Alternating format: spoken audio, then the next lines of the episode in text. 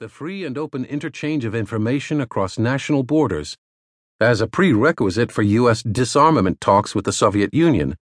The administration of U.S. President Dwight Eisenhower likewise sought to reduce mutual fears of a surprise nuclear attack through the exchange of military information. Yet the Soviet Union rejected proposals for information sharing, as well as Washington's insistence on mutual aerial reconnaissance, an idea known as the Open Skies Plan. Mutual suspicions limited information sharing throughout the Cold War. Early U.S. Soviet arms control agreements, such as the 1972 SALT I Accords, did not require information sharing or nuclear inspections. The parties were expected to monitor treaty compliance with their own intelligence capabilities.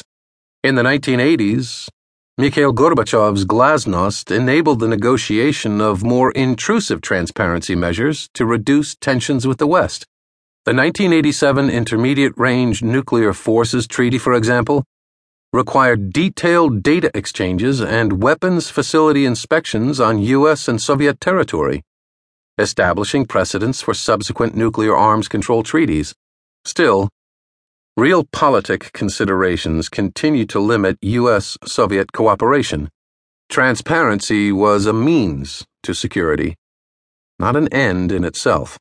A final push for transparency in the Cold War era came in 1989 with U.S. President George H.W. Bush's attempt to resurrect Eisenhower's Open Skies Initiative with a formal agreement to allow unarmed aerial surveillance flights over the territory of participating countries.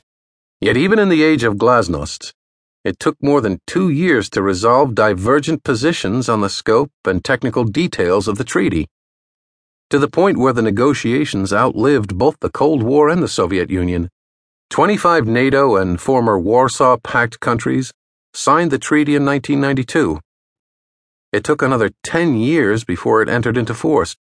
Although Washington has hailed the Treaty on Open Skies as a force for increased transparency, the treaty's primary success has been to increase military cooperation among its now 34 signatories, rather than to shed light on each country's defense activities.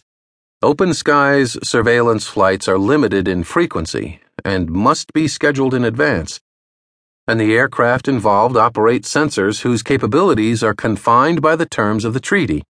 It is thus relatively easy for participants to conceal sensitive activities, or simply deny access to flights.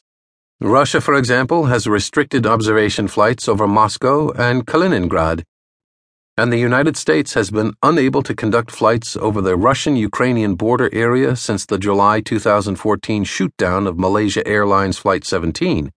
Russia's recent request to fly an aircraft equipped with treaty compliant digital cameras over the United States has raised concerns in Washington that Moscow will exploit the treaty to gain an intelligence advantage. It remains to be seen if Washington will restrict Russian overflights or stay the course on Bush's vision for open skies. Nearly a century of diplomatic efforts have incrementally advanced openness in international relations. But states still pick and choose which agreements they sign and don't necessarily comply with the ones they do accept. In the coming years, diplomacy will continue to play its part in encouraging states to be open about their activities but true breakthroughs will come from Silicon Valley rather than Geneva. I Spy.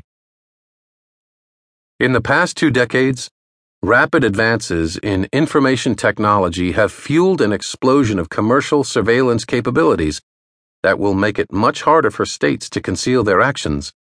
Venture capitalists are pouring billions of dollars into commercial surveillance satellites, unmanned aerial vehicles, social media analytics, biometric technologies, and cyber defenses to meet surging market demand. Heavy competition is driving down the cost of and improving the information available to individuals, businesses, and governments. Consider the rapidly expanding market for commercial satellite imagery. Earth observation satellites have been a potent force for transparency for over 40 years, revealing environmental degradation, highlighting the impacts of natural disasters, and providing evidence of mass graves and illicit nuclear facilities. High resolution satellite imagery